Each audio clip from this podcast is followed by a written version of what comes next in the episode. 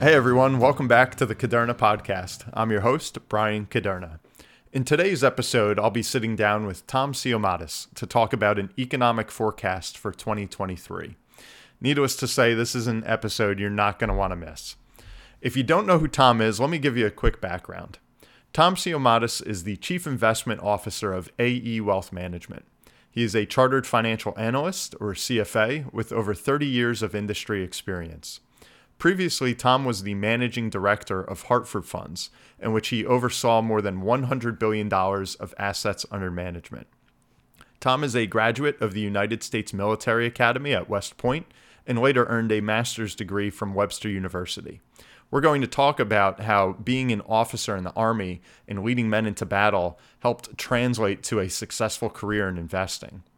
Our conversation is going to cover not just what's in store for 2023, but we'll really take a deep dive into today's global economy, including inflation, investment philosophies, how the Fed can engineer a soft landing, and China versus the US, the state of our two global superpowers.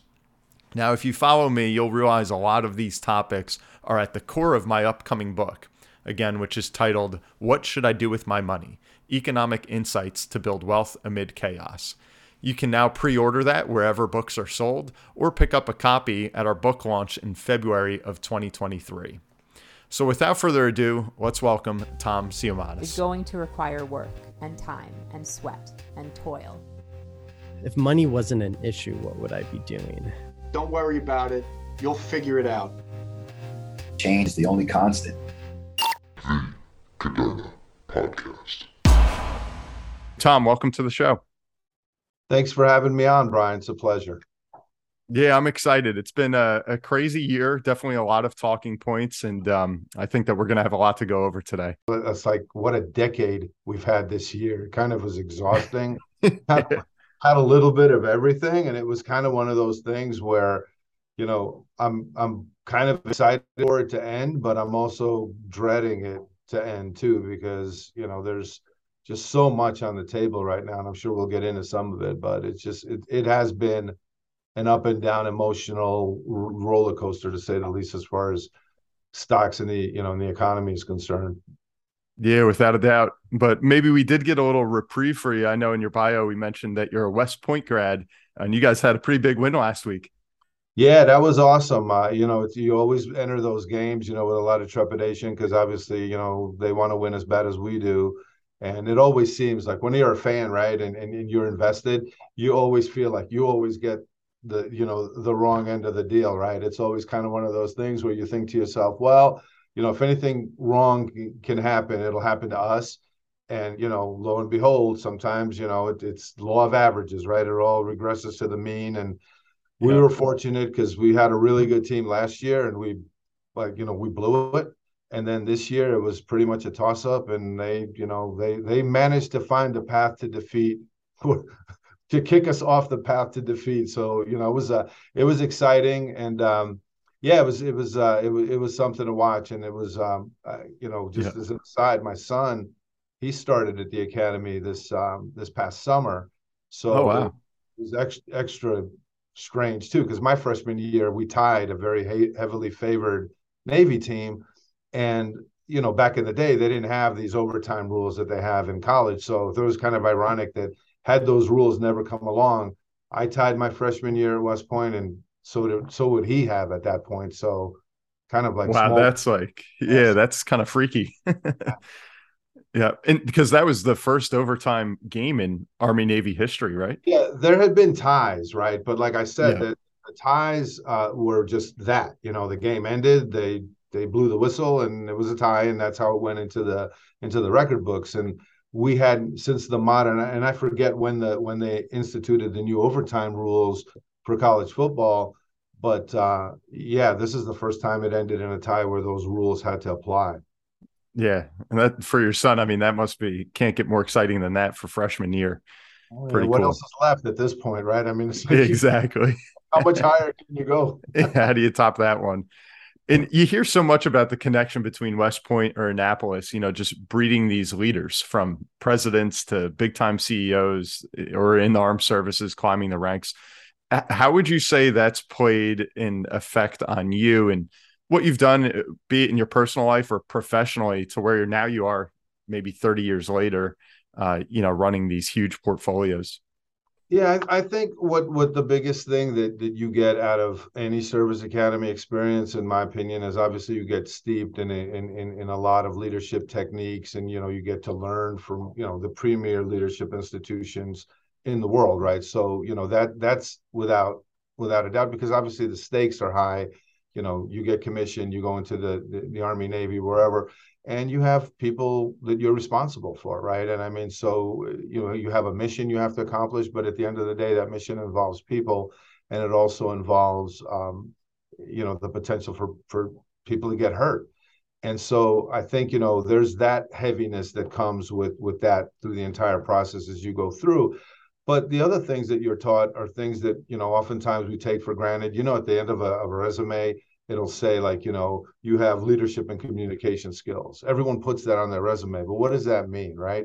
So you know places like west point you're taught time, time management you're taught about you know prioritizing things and and learning to find alternatives when solutions aren't obvious. Then i think that applies uh, very much so to the financial um, sort of realm as well right? Because you basically have you know you're dealing with the fog of finance rather than the fog of war on a daily basis, right? There's so many inputs. When you step on a battlefield, you have a plan, but it's like Mike Tyson said, right? Everyone has a yeah. plan until they get punched in the face the first time. So what happens? You get on a battlefield and you know you had your plan. Well, it doesn't work. You go someplace and there aren't the people there that were supposed to be there. So you have to improvise. And it's the same thing with with you know the markets. We have so much information pummeling us that you have to be sort of organized, prioritized. Uh, you have to see what the end goal is at the end of it, and and so it, helps you focus uh, on on the task at hand. And you know, you try to do it in the best way you can, uh, using the inputs that you have. But you, but I think learning flexibility, dealing with adversity, um, I think those are all important sort of um, you know touchstones that you should have. And i and i think it's it's it's funny because i was a, i was an infantry officer right? So you think like you get out and they're like well what are the civilian applications of jumping out of airplanes or digging foxholes or or laying down fields of fire? Well there aren't any. But the fact of it is the ability to organize and lead people to to a level and a standard and, and to accomplish a mission should be applicable in all aspects of business. So that was kind of why why that help you know all that background I lean on to help me in the in the management of, of uh, portfolios and manager evaluation and dealing with clients and and and you know their goals as well. Uh, and that's brings me to another point like that experience that you had at, at West Point and thereafter in the army it does it make things in a way seem easier you know as, as you go through life and you take on these other positions in finance does it um, maybe bring the stress level down of leading men into battle versus maybe leading men to or and women of course to to manage you know portfolios and people's life savings.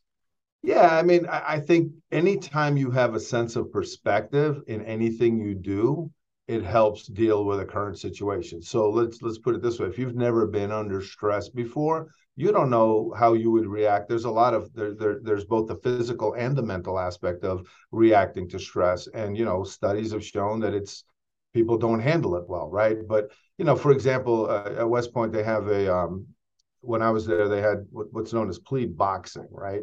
Because mm-hmm. some genius psychiatrist back in the 40s said, you know, if you put young men in a ring and they beat each other, they're going to experience stress. I'm like, yeah, I would imagine too. If you're getting punched in the face by somebody, you're probably going to experience stress. So then, so then that triggers sort of that fight or flight um, you know, reflex. And, and if and if you've never been there, I mean, I'm always reminded. I mean, do you remember that book, The Red Badge of Courage?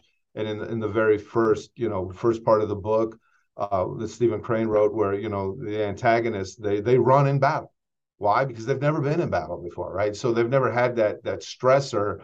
So you know, I think to me, like the more experience that you can heap on folks early on, it gives you an opportunity to just sort of step back and say, "Oh, well, I felt this before, and this is how I reacted, and you know, this is this was the outcome. So how do I fix the situation without getting my emotions in the way or, or, or reacting rashly. So yeah, I think it lays a very nice foundation. Um, you know, case in point, I mean, being cold and wet. I mean, if you've never been cold and wet, you're going to be behaving a different way than you had experienced it. I mean, I'm not saying it's comfortable at any point in time or hungry, but at the end of the day, it's like, okay, so it didn't kill me.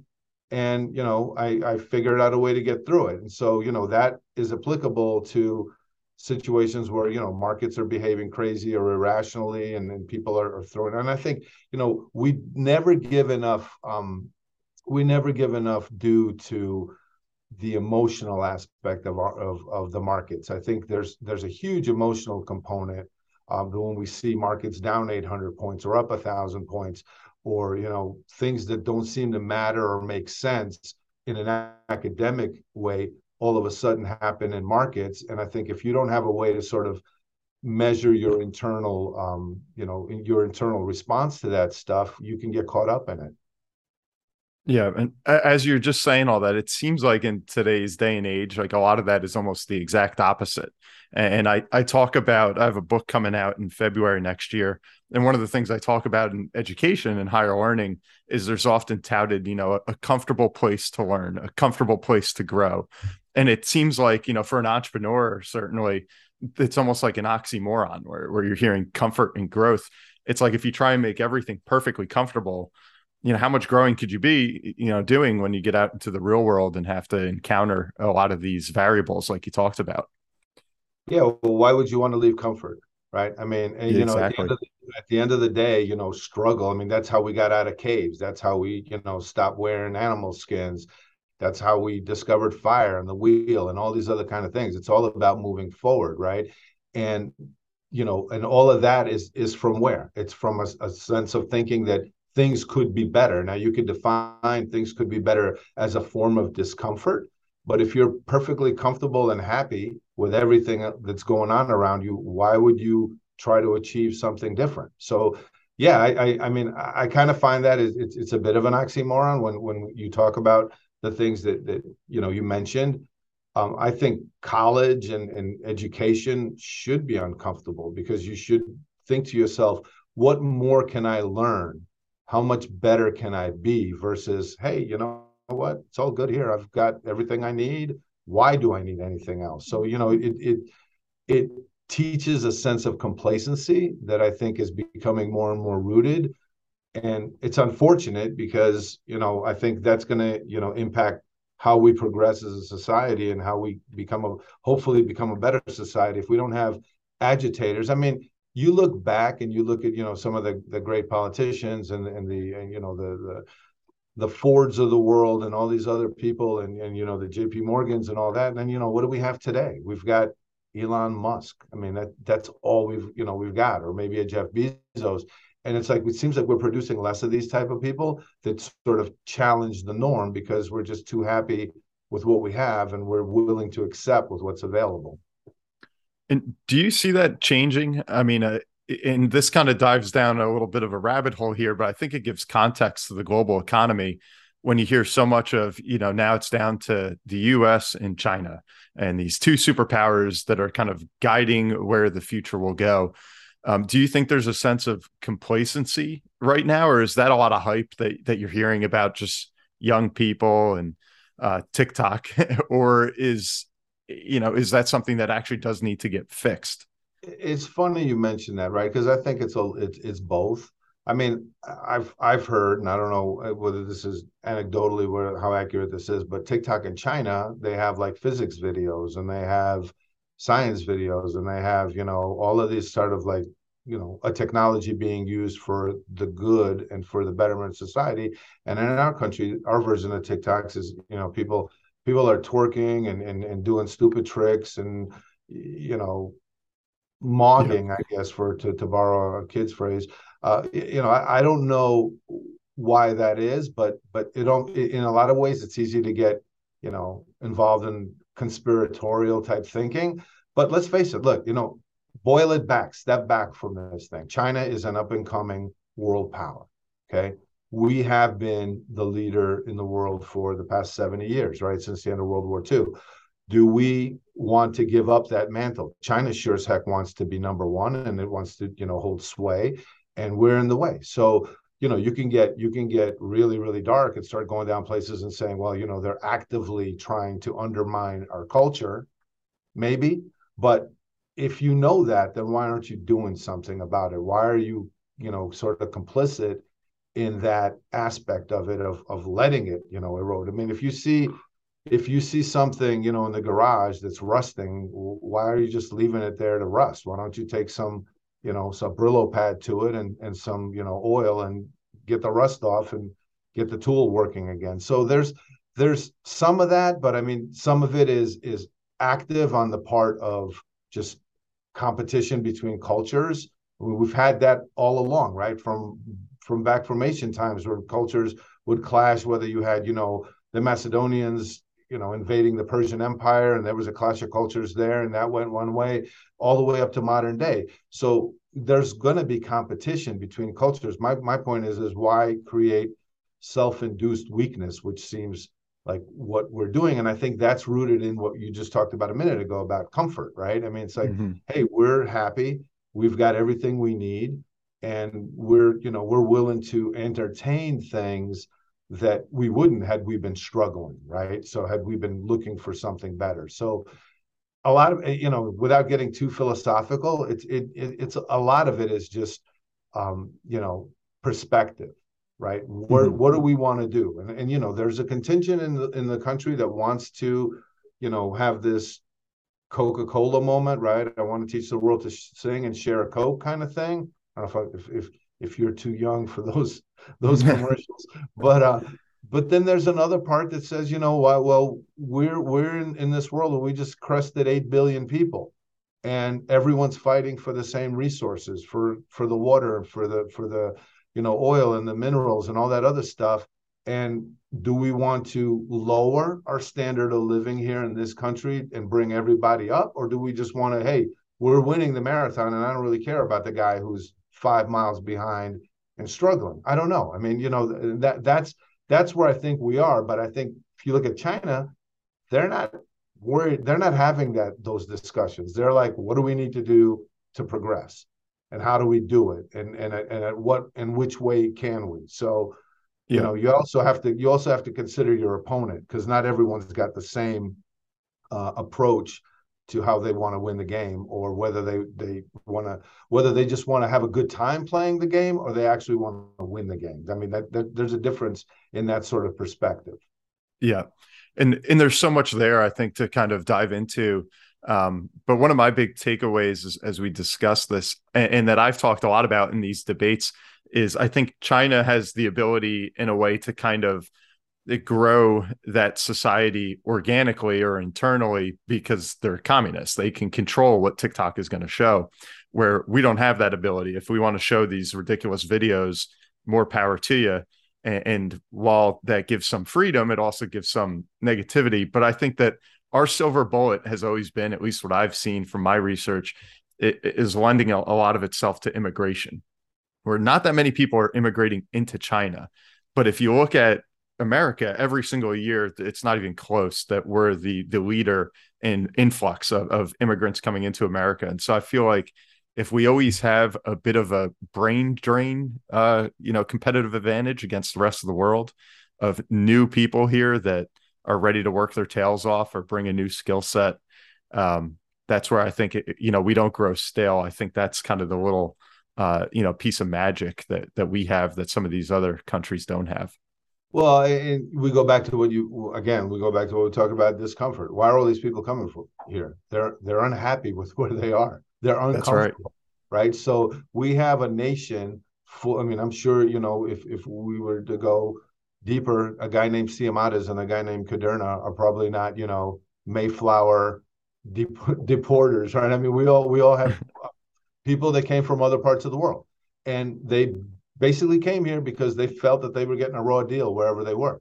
And those people tend to want to progress, right? They want to they want to change their discomfort into comfort. And so, you know, they create businesses, they create opportunities. So you know you hope that that's that's the shining model because you know at the end of the day you're right i don't see anybody beating down china's doors to immigrate there and partake in that you know lifestyle you know it's an it's an authoritarian heavy-handed surveillance police state okay um, if that's your bent then i'm sure they would welcome you with open arms but you know i'm always reminded of those videos where they would have like you know the vietnam pows or the korean pows where they would sit there blank blank staring into the camera saying how bad the united states was and you know that was all coerced right so mm-hmm. that you know to me when i hear nonsense like you know we've got all of these cultural problems and racism and whatever other things you know you want to throw out there why is everyone trying to get here then if it's such a horrible place right? So so exactly. to me to me i think i think you're right. I mean you know at the end of the day it's like we keep getting fresh blood in here with fresh blood but but uncomfortable fresh blood right? People that want a better way. And so they're going to focus on making things better for themselves and their family. And in that process of, of progressing to make things better for themselves. They make it better for the rest of us that are here because they bring new ideas and, and new ways of doing things. And ultimately you know that's how society progresses. It doesn't it doesn't progress by taking things away from people and collectivizing them and making a, a, a you know a system where everybody's just you know a, a, number and and you know gets their rations from the government and you're told where to go and how to and how to go there. And versus hey you know what? I just created something. You can too. Let's get there you know and, and you have you know you have the opportunity. And i think that's that's the key word right? More than anything is we have opportunity in america to do whatever we want. You don't have that in the same the same way in other places in the world. Correct. Yeah, and I think that goes back to you know a free society has its flaws, but a, a free society is the one that's winning, and hopefully it, it, stays that way. And I know there's a lot of different directions we could take this, but maybe a segue back into some of the investing side of things. Obviously, that's your your bread and butter right now as a chief investment officer.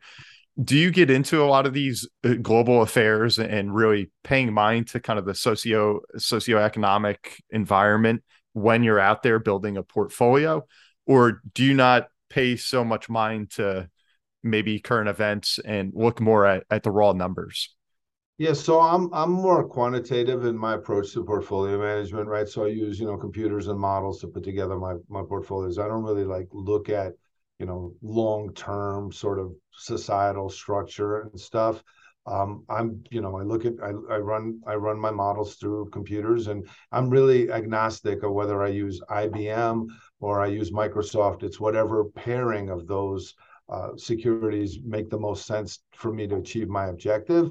Uh, you know, obviously there's there's long-term trends. For example, I'm not a huge fan of the international marketplace right now because their economies aren't doing as well. It has it has it, that's not a comment on how they run their countries or how say the EU functions. It's just that you know you look at things like GDP and you look at you know economic indicators and ours are just better. So you know when it comes to putting a portfolio together, I may say in, at this point in time it makes more sense to be more U.S. centric versus say you know going back to a traditional you know allocation to international stuff so i look at stuff like that but not necessarily anything as far as you know what kind of what kind of news uh, they're making as far as you know how they're running their country unless it's making an impact on the economy of that country and, and whether it's attractive to me or not okay and so right now is it safe to say like you do a lot of your work based on algorithms and um, is that where you're generating a lot of the numbers that kind of guide your decision making yeah my specific um, portfolios that i manage in house but you know just a reminder, we have nearly 20 billion in, in assets that we manage, and we also use external managers. So they each have their own way. Some are fundamental, where they're looking at you know the financials of each company, and and they're you know they're they're making a bet on whether they like Tesla or whether they like G, GM or something. Uh, but you know, or there's there's a multitude of strategies, right? And we try to offer that to our clients uh, because you know not everyone is going to be quantitatively oriented or fundamentally active portfolio management oriented. Some people may like, you know, black boxes where they where they use certain data inputs as well. Some people like tactical managers. Some people are more of a buy and hold approach and just want, you know, your standard 60-40 model and they're not, they're going to not touch it for 20 years. So we try to offer everything, but my my internal strategies, which is about, I don't know, I'd say maybe a fifth of that 20 billion are are focused that way. And what led you, like over the course of your career or right now, to the point where you're more guided by the math per se, um, than maybe taking some of those other approaches that you just alluded to? Was there like a tipping point where you're like, this feels right? Like it gives me a certain level of confidence that I think that this is a smarter way to go about it? Yeah, I, I, think. Listen, I think I think data is is important, and I think data is also, you know, over time tends to bear out. I mean, you know, one of the metrics I look at, we had a horrible year this year in the stock market. If you look back nearly 100 years, the stock market is up 74% of the time. So people that soured on the stock market this year are apt to miss out the next you know three to four years because the market will rebound right so that's just one sort of anecdotal thing to think about but you know also it's it's it's that structure right? I mean a lot of it is is we are who we grew up as right? So as i grew up like we talked about west point earlier right? There's methodical there's a methodical approach right? There's there's planning there's structure. Uh, so that inherently is more attractive to me than because at the end of the day when you look at a fundamental manager for example for my personal investing is i don't care how much data they throw at you, at some point in time, it's still going to involve a subjective decision. So that's just my bent. Uh, but but again, you know, it's not everyone's cup of tea. So to me, it's like I'm I'm apt to say, look, you know, I'll shrug my shoulders when the model doesn't work and say, you know what, it didn't work this year, but it doesn't mean it's not ever going to work again. But you know, when somebody buys a dog stock in their portfolio, what's their explanation? Well, we looked at all the numbers and it didn't do well, and then you have zero guarantee of whether that's ever going to, you know, work out for you again. So, you know, it, it's it's six of one, half dozen of the other, Bryan. I mean, you know, yep. it just depends what what what you should and, and I would say, you know, as an investor yourself, you should have a philosophy too, right? You just shouldn't listen to what you're seeing on financial television or or reading in the papers. You know, I think it's incumbent that we need to get educated as individual investors and say this is what makes sense for me and you know some of it could be like esg stuff. Maybe you care about that stuff more than you do something else. And that's fine. I'm not saying there's anything wrong with it but at least you know you're making a commitment versus just being you know being a receptor of all everyone else's hype for example. I mean i could talk rings around around people uh, about how much i love quantitative investing but that's me because i'm passionate about it. So my sure. my point to people is you need to get the passion for your style of investing. What makes sense to you? What are, what are your outcomes that you're looking for? And does that get you excited? So I think, you know, I, I think, again, I'm, I'm all about accountability. And I think, you know, everyone needs to basically, you know, have a plan and be be certain in their plan and then find the pieces that help you execute your plan. Yep. And I think that's at the core. A lot of what I preach is you got to have a plan, you got to have a philosophy. Because if, if you just kind of go with whichever way the wind blows and, and follow the latest fad, you're kind of just betting on luck at that point. Because you might leave a good strategy for a bad strategy or vice versa, but they're all just snapshots in time that, uh, you know, some are better than others. So I think that's a good piece of advice there. And one of the things I wanted to ask you about, just kind of taking a step back to look at this year, this year of course, has been the year of inflation and what's the Fed going to do about inflation, and then the trickle down effect that that's having, you know, to investors. So, what's some of your take now looking forward to 2023? You know, as we air this episode today, as we discuss, it's December 15th. Just yesterday, the Fed came out with a 50 basis point rate hike. Um, what are you thinking for 2023? Not to put you on the spot, but a little crystal ball there, if you will.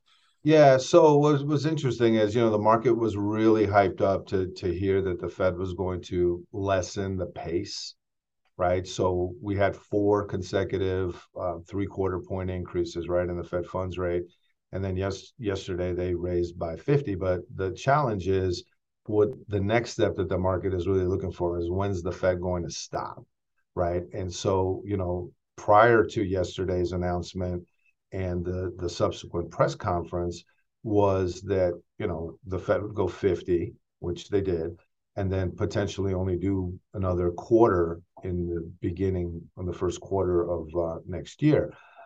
That did not does not appear to be the way Chairman Powell is thinking about it. He's thinking about raising rate, continuing to raise rates, not at three quarters of a percent, but you know some lesser amount, but for a longer period of time, and keeping them up there in order to you know just sort of squash inflation. So that's what kind of markets are reacting to now. It's kind of like they like the the slowing of the of the rate increases, but they're really looking for an end. And right now, the Fed, as of yesterday, has signaled that they are not going to lower rates until 24, and they're also going to probably raise. So we're at four and a quarter right now in the Fed funds rate. They're probably talking about going up to about five or five and a half which you know how they do that 25 in january 25 you know 50, 50 who knows? But at the end of the day you're still about a percent and a quarter away from any kind of conversation of them stopping. And you know again it's it's higher rates are anathema to the to the stock market right? I mean you want low rates because it makes it less expensive to borrow and you could put more money into the, the business. And then now and then you know obviously as rates go lower uh, fixed income isn't as exciting as a, as an option. So more people will gravitate towards the stock market in the in you know to seek returns. So higher rates are bad for the stock market because it makes sure. doing business more expensive and borrowing costs go higher. So the longer that persists the more logic would dictate that the stock market would stay in a funk. So, and if I if I could just interrupt you really quick on, on that point, Tom, I have two questions for you. The first one we talked about emotion before. It, do you think some of what Chairman Powell is saying and said yesterday has to do with just how far off the Fed was in 2020, where inflation in the summer of, of uh, 20, or excuse me, in 21, inflation was already creeping up pretty quickly when they kept just telling us it's transitory, it's nothing to worry about before it even became a talking point. Do you think some of it is they just kind of got caught with egg on their face and now he's taking this tougher stance of, you know, I'm here to do whatever is necessary to beat inflation because just a year ago he was busy telling everybody, um, don't worry, inflation's going to pass right through the economy. You, you know, is he kind of just doing an about face in a way? Yeah, so so for again, without without getting too deep as far as conspiracy goes, um, I I can't believe that the Fed and intelligent people like they have at the Fed would have ever bought into that transitory argument. Uh, my my theory, and again, it's hard to prove, but um, you know, you had you had an administration that was spending a lot of money. They they liked low rates. Um, Chair Powell was up for reelection or reappointment, if you will. And so, from that standpoint, um, you know, are you going to do the thing that, you know, is, is not going to get you reappointed? So I think a lot of it, you know, and again, it, human nature, right? He he basically went along, and Janet Yellen, people like that too, were, were calling it transitory. And it's like, look, guys, you know better than this. And so the fact of it is, he waited to raise rates until literally the month after he got reappointed in February of, of, of this year, and literally in March he started raising rates. So it's like yeah, I can't. How imagine, convenient. Yeah, I can't imagine that he just woke up one day and said, "Oh boy, I've been wrong all along. My good, my goodness." Yeah. No, it, it it's you know, and then this is where we get into the emotion, right? And we get into the the pettiness, the, the the pettiness that can come with people that you know do things for self for self-serving reasons.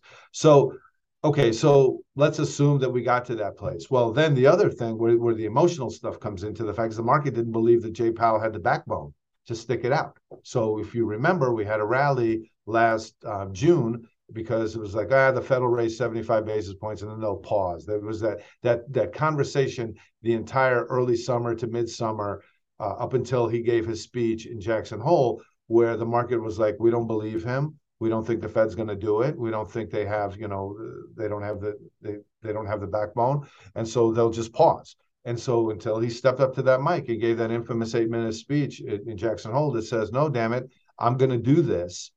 Then the, then we had that nasty little sell off in, in in September, but then again it was the same thing. It's like okay, the next the next iteration where emotions come into play is the market says to you, well, once we start seeing inflation peak, once we start seeing it trending downward, they'll have every opportunity to just you know back back up. So then that conversation started to be had again. When are they going to pause? When are they going to stop?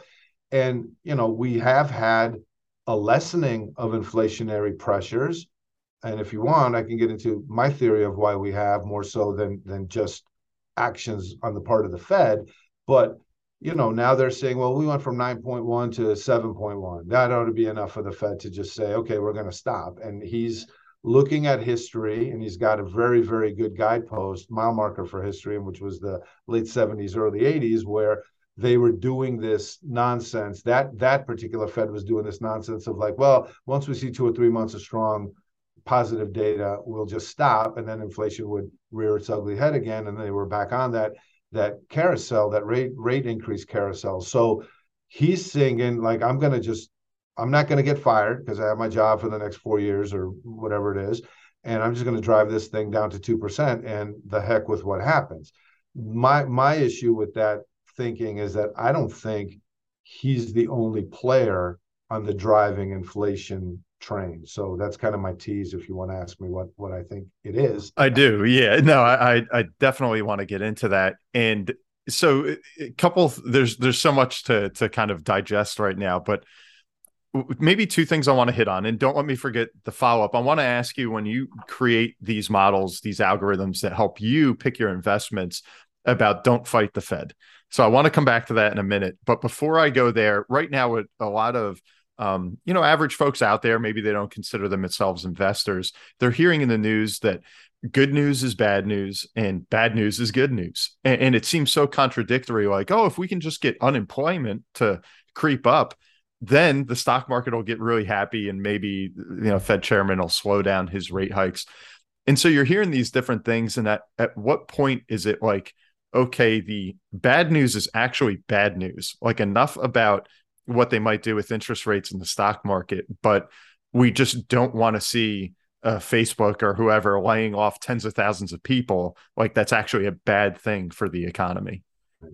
So the bad thing, the bad news is bad news is is my my sort of simple answer to that is people spend a lot less money when they don't have a job, right?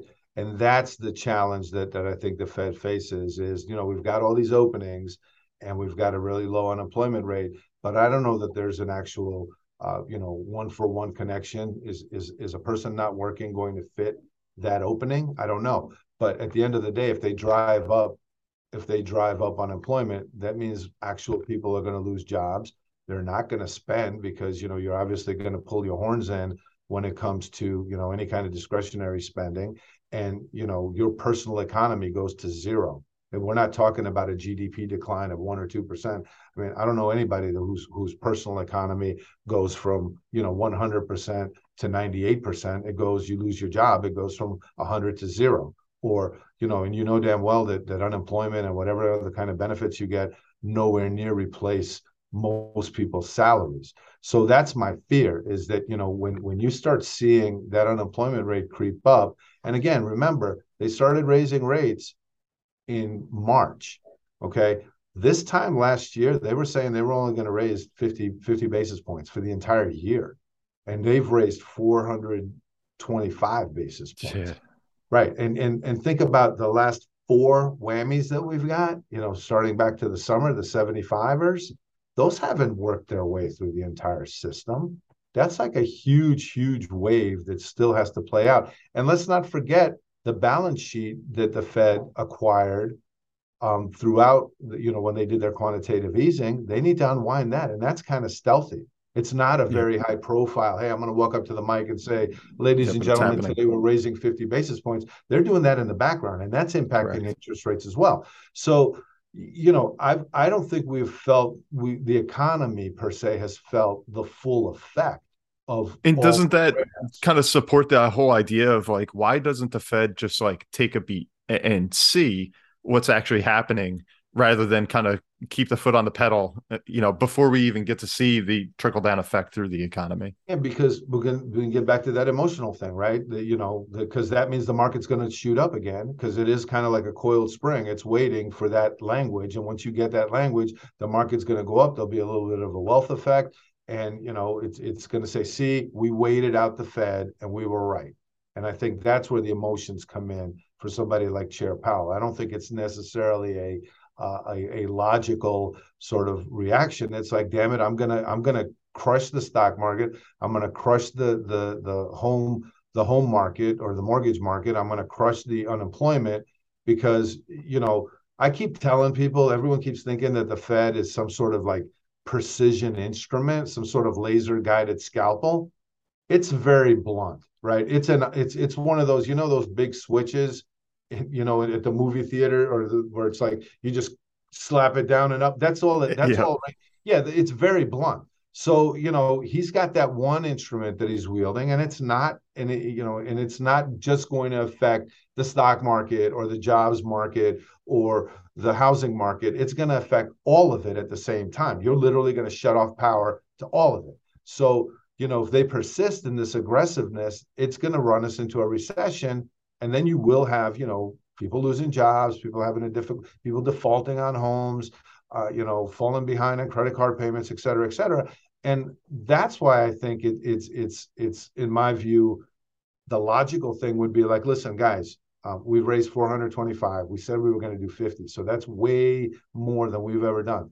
It's going to take several months for this stuff to percolate through this economy. Why don't we just sit back and wait with the caveat that if we don't see inflation continue to drop, we might have to move, we might have to move again. But he doesn't want to lose that momentum because he realizes that, you know, once that initial round of pain works its way through the economy, the impetus to start giving more pain is going to be very, very, he's going to face a lot of pressure um, not That's, more. That is true. Yeah, I mean it's it's going to be almost impossible to raise rates if people can't put food on the table. And if you um, have people out of work, Bryan, think about it. The the impetus isn't going to be necessarily to just restart raising rates. The impetus is going to be to lower rates to try and sure. stimulate the economy. Sure. And so I feel like the conversation all this in 2021 going into 2022 was kind of a let's try and pretend it's not so much of the trillions of dollars of stimulus that we pumped into the economy the very long standing enhanced unemployment benefits. It's like we tried to kind of brush that aside and said it's because of the supply chain. It's this darn supply chain that's given us all these issues and that's why prices are so high. You don't hear so much about the supply chain anymore. Is that something that we've kind of worked our way past or was that perhaps blown out of proportion in a way, being kind of the scapegoat for all this? Yeah, I think there was a lot of excuses um, that you know that basically masked the fact that we just had a ton of money out there, and what you had was people that were incentivized not to go back to work initially after the pandemic, and we still had the same amount of demand, right? So yeah, you had the glitches at the ports because of you know pandemic sort of you know safeguards and things like that or or quirks like you know california saying that you can't operate a diesel in in, in our state and you got a major ports in you know long beach and then somehow it's got to get to the interior. So there was there was that type of stuff but i think fundamentally what it was was there was a lot of money that was dumped into the into the market or into on, into people's pockets and we still had the same amount of consumption demand right so you had less people making stuff, but you had the same amount of people using and buying stuff. So that was going to naturally permeate its way into you know higher prices. It's just the way it works, right? It's basic economics because you know demand was going to outstrip supply. So now we're seeing where those excess savings or people have gone back to work and are making that you know people aren't you know people that make stuff aren't stupid they they they figured out a way that hey we need to make more stuff because we're selling it at a higher price why not sell more and so as a result you know prices came up supply sort of you know came back online. You know, the pandemic sort of um, you know safeguards or or or you know uh, restrictions have been lifted to some extent. So you know the shelves have everything. It's just that you know at the end of the day, it, there's you know it's it's expensive because that's we still you know we still have people that were you know spending that money. And and you see it in in the sense that you know the savings rates had shot up post pandemic and now people are working through their savings and actually tapping credit to try to keep up with with their lifestyle.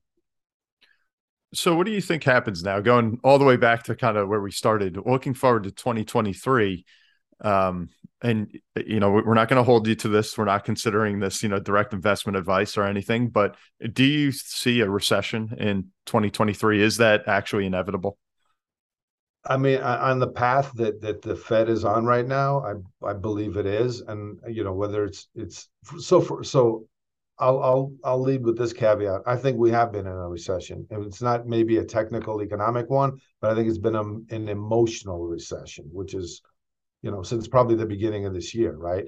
I mean, we leave we'll let the historians decide when the recession started, but think about it. I mean, you know, wages aren't growing as fast as inflation. People were buying, paying top dollar for stuff, you know, that that they couldn't find what they wanted, and then they were paying for for top dollar for stuff that was sort of a surrogate for what they wanted. Um, you know, they're blown through their savings. You know, it's it's getting to the point where food food inflation is high. You know, sort of all the basics are still high. Their wages aren't keeping up with it. So I don't know how that doesn't. You know, you see it sort of in consumer confidence, right? It, it's sort of like wears on your conscience. So you know, when an official inflation occur, or sorry, recession actually occurs, I don't know, maybe the middle of the year. But I mean, all of these, you know, yield curve inversions that we're seeing, they're almost uniform, right? Where short term rates are higher than long term rates. And we have not had a recession every time we've seen these yield curve inversions, but there's never been a recession without these inversions and they're all mm-hmm. uniform right and so it's so it's there's a big huge red light that's blinking out there that's saying we're going to have this and maybe it comes you know in the spring or early summer when the full weight of all of these sort of monetary tightening and higher interest rates, um, you know, impact the economy, you know, but or just you know, to me, seventy percent of the economy is driven by the consumer. So it'll be interesting to see how we how we hold up during the holidays. But I have a feeling, you know, at some point in time, people are going to throw in the towel. I mean, I don't know about yourself or for me, but I'm I'm not over the top with like you know the the holiday season buying and all that kind of stuff it's it's nor like overly frugal but i mean it's kind of like we got everything we need maybe one or two extra things but it's it's not gangbusters so i yeah. think when people get to that point they kind of just you know shrug their shoulders and or you know worse yet say your neighbor loses their job right right i mean you look at it at that person you see that family struggling it's like what are you going to do go out and buy a new car or go, you know, or go to on, on that, you know, two week two week vacation and rub it in their face. So I think there's some of that too, where there's a yeah. societal guilt, collective guilt, where people say, well, you know what, maybe I should just that could be me in a month or six months. Yeah. So yeah, that's that's interesting. A lot of people don't talk about is kind of that momentum and people that aren't directly affected kind of blending into the people who are affected. Um, and one of the things you did point out is, you know, we'll let the historians debate is if it's a recession or not. Um, and I think that's a good point. Is sometimes recessions aren't identified as a recession until it already passed. So, with that said, is the term recession that we hear so much about is it kind of in a way much ado about nothing, where if it does come or it doesn't come, it doesn't matter. The economy kind of is what it is. The stock market's going to do its thing. And furthermore, if we look historically, usually the sharpest downturn is, in the stock market, at least, is leading up to the recession. And then once we're actually really in the thick of it, of this terrible recession, usually that's when we see a pretty nice rebound out of the stock market. So, should people be that worried about it? I, I think a lot of just average folks out there think like, okay, one day they're going to come on the on the news and say, "Hey guys, it's January 24th and America's in a recession," and then the world's going to catch on fire. It's not so black and white like that, is it?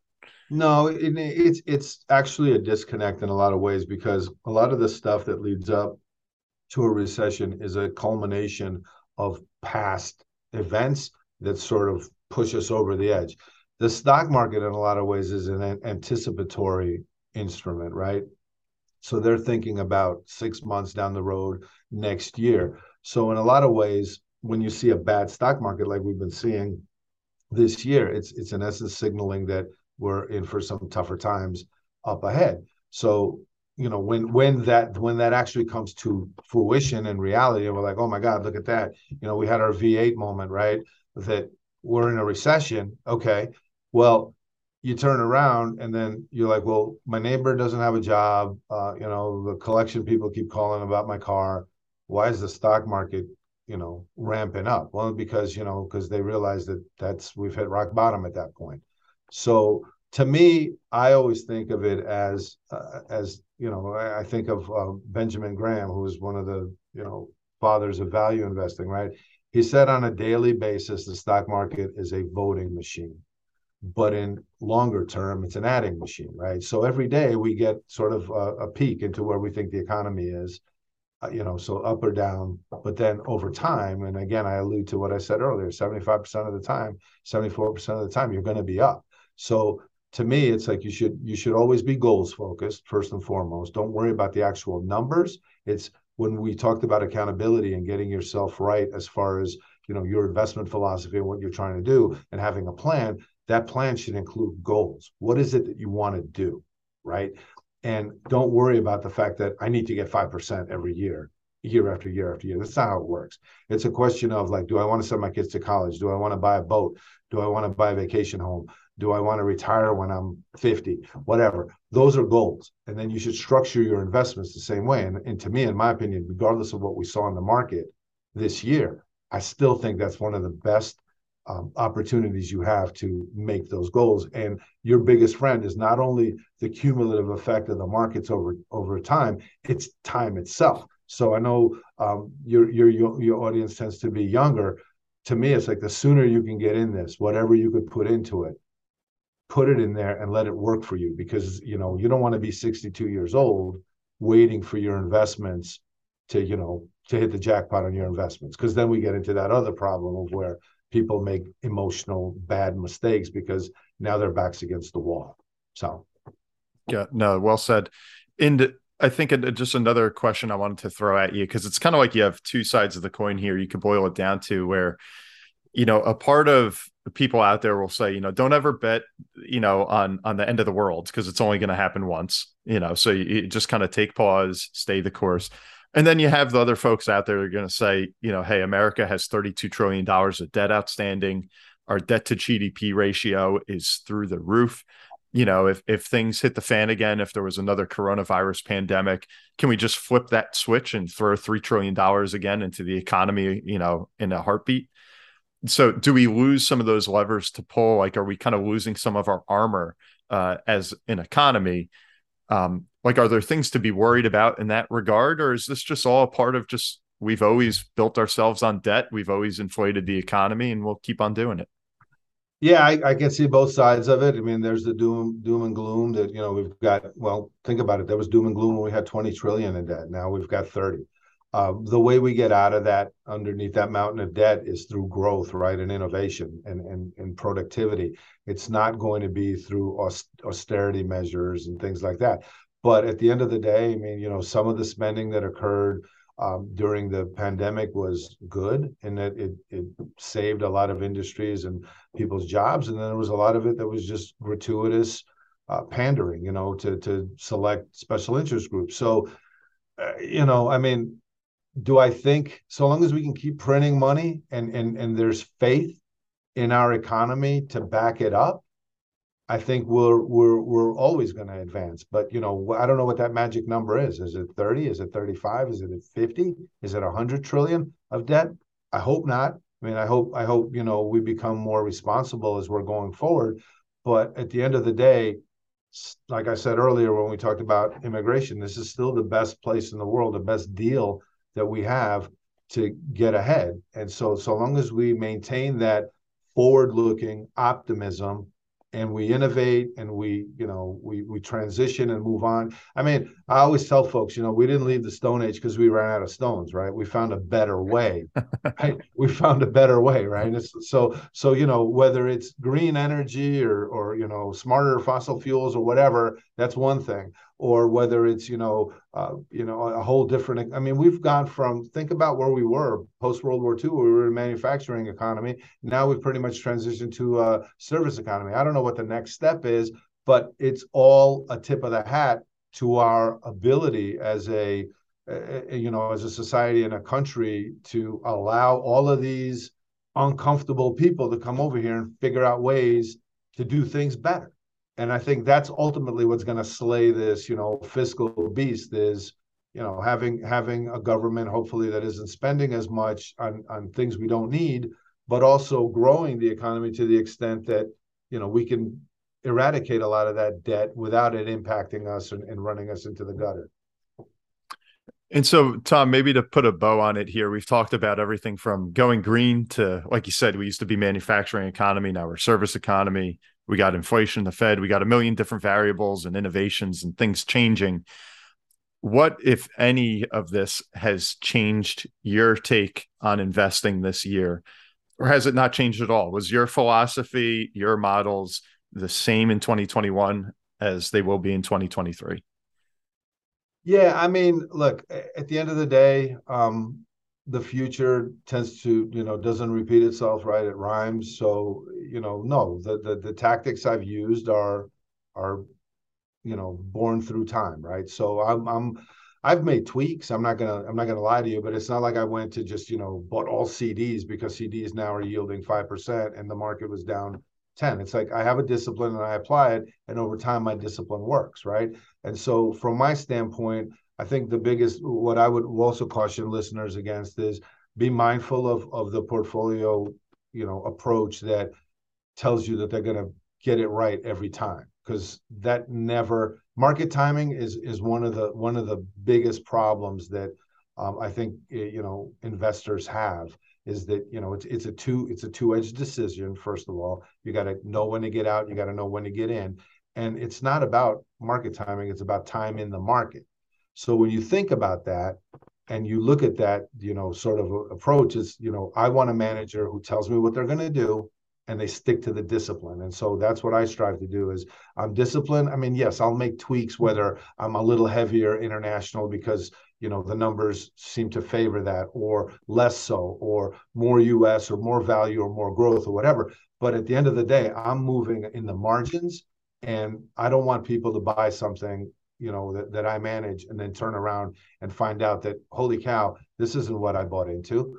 You know you've you've changed 180 degrees and you know that could cut both ways. That 180 degree pivot might have been awesome and and you know and, and i might have hit the ball out of the park but by the same token you're just as equally liable to blow it. So i've changed given the data that's available and reacted to the current you know to the current environment but i also haven't um, abandoned my discipline. So you know i mean that's kind of you know i hate to be cheeky but that's kind of saying it both ways right? It's like yeah. you want a tiger that's going to be a tiger but you don't want the tiger changing its stripes either yeah, and, maybe just a tiny follow up to that because I, I, often go back to you know Warren Buffett. I know you mentioned his mentor and Benjamin Graham before, and Berkshire Hathaway. You know, if if ever they've shown themselves, this year was a pretty good year for them, relatively speaking. But one of the things that Buffett took a lot of heat for for a long time was his being averse to tech, where tech was just roaring for so long, and he's like, I don't want to dabble with that stuff. I don't understand it. I only invest in what I know. So, kind of to that point, I know you have a philosophy that you adhere to. What's your take maybe on things that are new, per se, you know, crypto or green? I mean, going green has a little more history than crypto, but are these things that you're open to, or how do they kind of find their way into a long-standing uh, philosophy like yours? So, what I think about is the way I approach it is I think about it being open but skeptical. So okay. you have to the, the problem that I have with new stuff oftentimes is we tend to accentuate everything that's positive about being new, right? It can do this, it can do that. Imagine this, imagine that. Okay, great. I can, and I'm open to it. But I'm also have another part of me, and that goes back to being an officer, right, in the army. It's like, what can go wrong? And so that was the stuff that, you know, whether it be crypto or technology, and we, you know, we, we, we didn't really talk about crypto all that much, but, you know, it's similar, right? When we talk about technology, like, yeah, there's a lot of great stuff with social media and TikTok. But what's the dark side of that, right? What's the potential? And we kind of see it with TikTok, but we could kind of see it with crypto too. So, you know, my my my approach is caution, openness, and caution and skepticism, and and and I like to consider what the alternatives are because you know we know in in this world it never goes according to plan. And that's what you should have in in the back of your mind as an investor is like say listen i get it. But at the end of the day what if it doesn't go the way i want it to go? And what are the potential pitfalls? And can i live with that? And so then we get into a risk you know mitigation sort of scenario right? It's like i see all these positive things and then I see all the the things that could be negative. So I've done that math right in, internally, and now I get to the point. Well, am I willing to risk some of the bad things in order to win at some of the big things? And that's where I think, you know, sometimes people fall down when it comes to investing. Got it. That's a, a great little tip there. And so I know we've uh, we've covered a lot of ground here, to say the least. Tom, um, I really appreciated some awesome insights. Do you have anything that you might want to leave our listeners with, or that we didn't hit on? Yeah, I mean, listen, if if you've got time, it's time in the market. So to me, it's like just let let you know the, the let history and you know probability work for you. I know they're kind of boring subjects. I know my son complained. I was actually I, I I can't believe that he complained that the class he did he liked the least at West Point this fall was history. I'm like, I loved history, right? So he's like, I can't stand it. I don't like memorizing all those dates, blah, blah, blah. okay, right. But to me, like that's what I would urge investors is like look at look at the long-term trends, invest for goals, uh, invest for the long term, right? And I mean, and, you know, I have a philosophy, and I talk about this with folks is because you know you see those big charts right that have like the you know here's what the Dow did from like 1919 to to today, and I'm like, well, I'm not 102 years old. So yeah. that doesn't pertain to me. My philosophy is this you should invest as an institutional investor, meaning invest into perpetuity, but you also should invest as an individual and you should know when on that line you should get in, get out, de deleverage, de-risk, right? So you should always structure if you're if you're a 25 year old, you should structure your portfolio the same way the Harvard Endowment Fund does, or, or you know any any long you know institution that that is that is investing for the longer term forever, right? But when you start moving down that path, think of it as a train, right? You get to pull the lever of when you want to get off that train. So that's sort of a you know for my my philosophy is don't invest for the moment, invest for the long term, but you should also know what moment you're in and alter your investments as you move down the tracks. So that's what I would say to folks: goal focus, invest for the long term, and but you're the ultimate, you know, sort of conductor of when you want to get off the train. Got it. Got it. Great, uh, great advice there, Tom. Really appreciate it. So, ladies and gentlemen, I want to thank everybody again for tuning into the Kuderna podcast. I'm your host, Bryan Kuderna. Today, we had the pleasure of hearing from Tom Siomades. He is the Chief Investment Officer of AE Wealth Management. Go check him out on the internet. Uh, lots of really cool tips and pieces of advice, and a lot of experience doing what he does. So, without further ado, uh, we'll wrap it up. And I uh, want to thank everyone again, and we will see you next time. Thanks, Tom. Thank you, Bryan.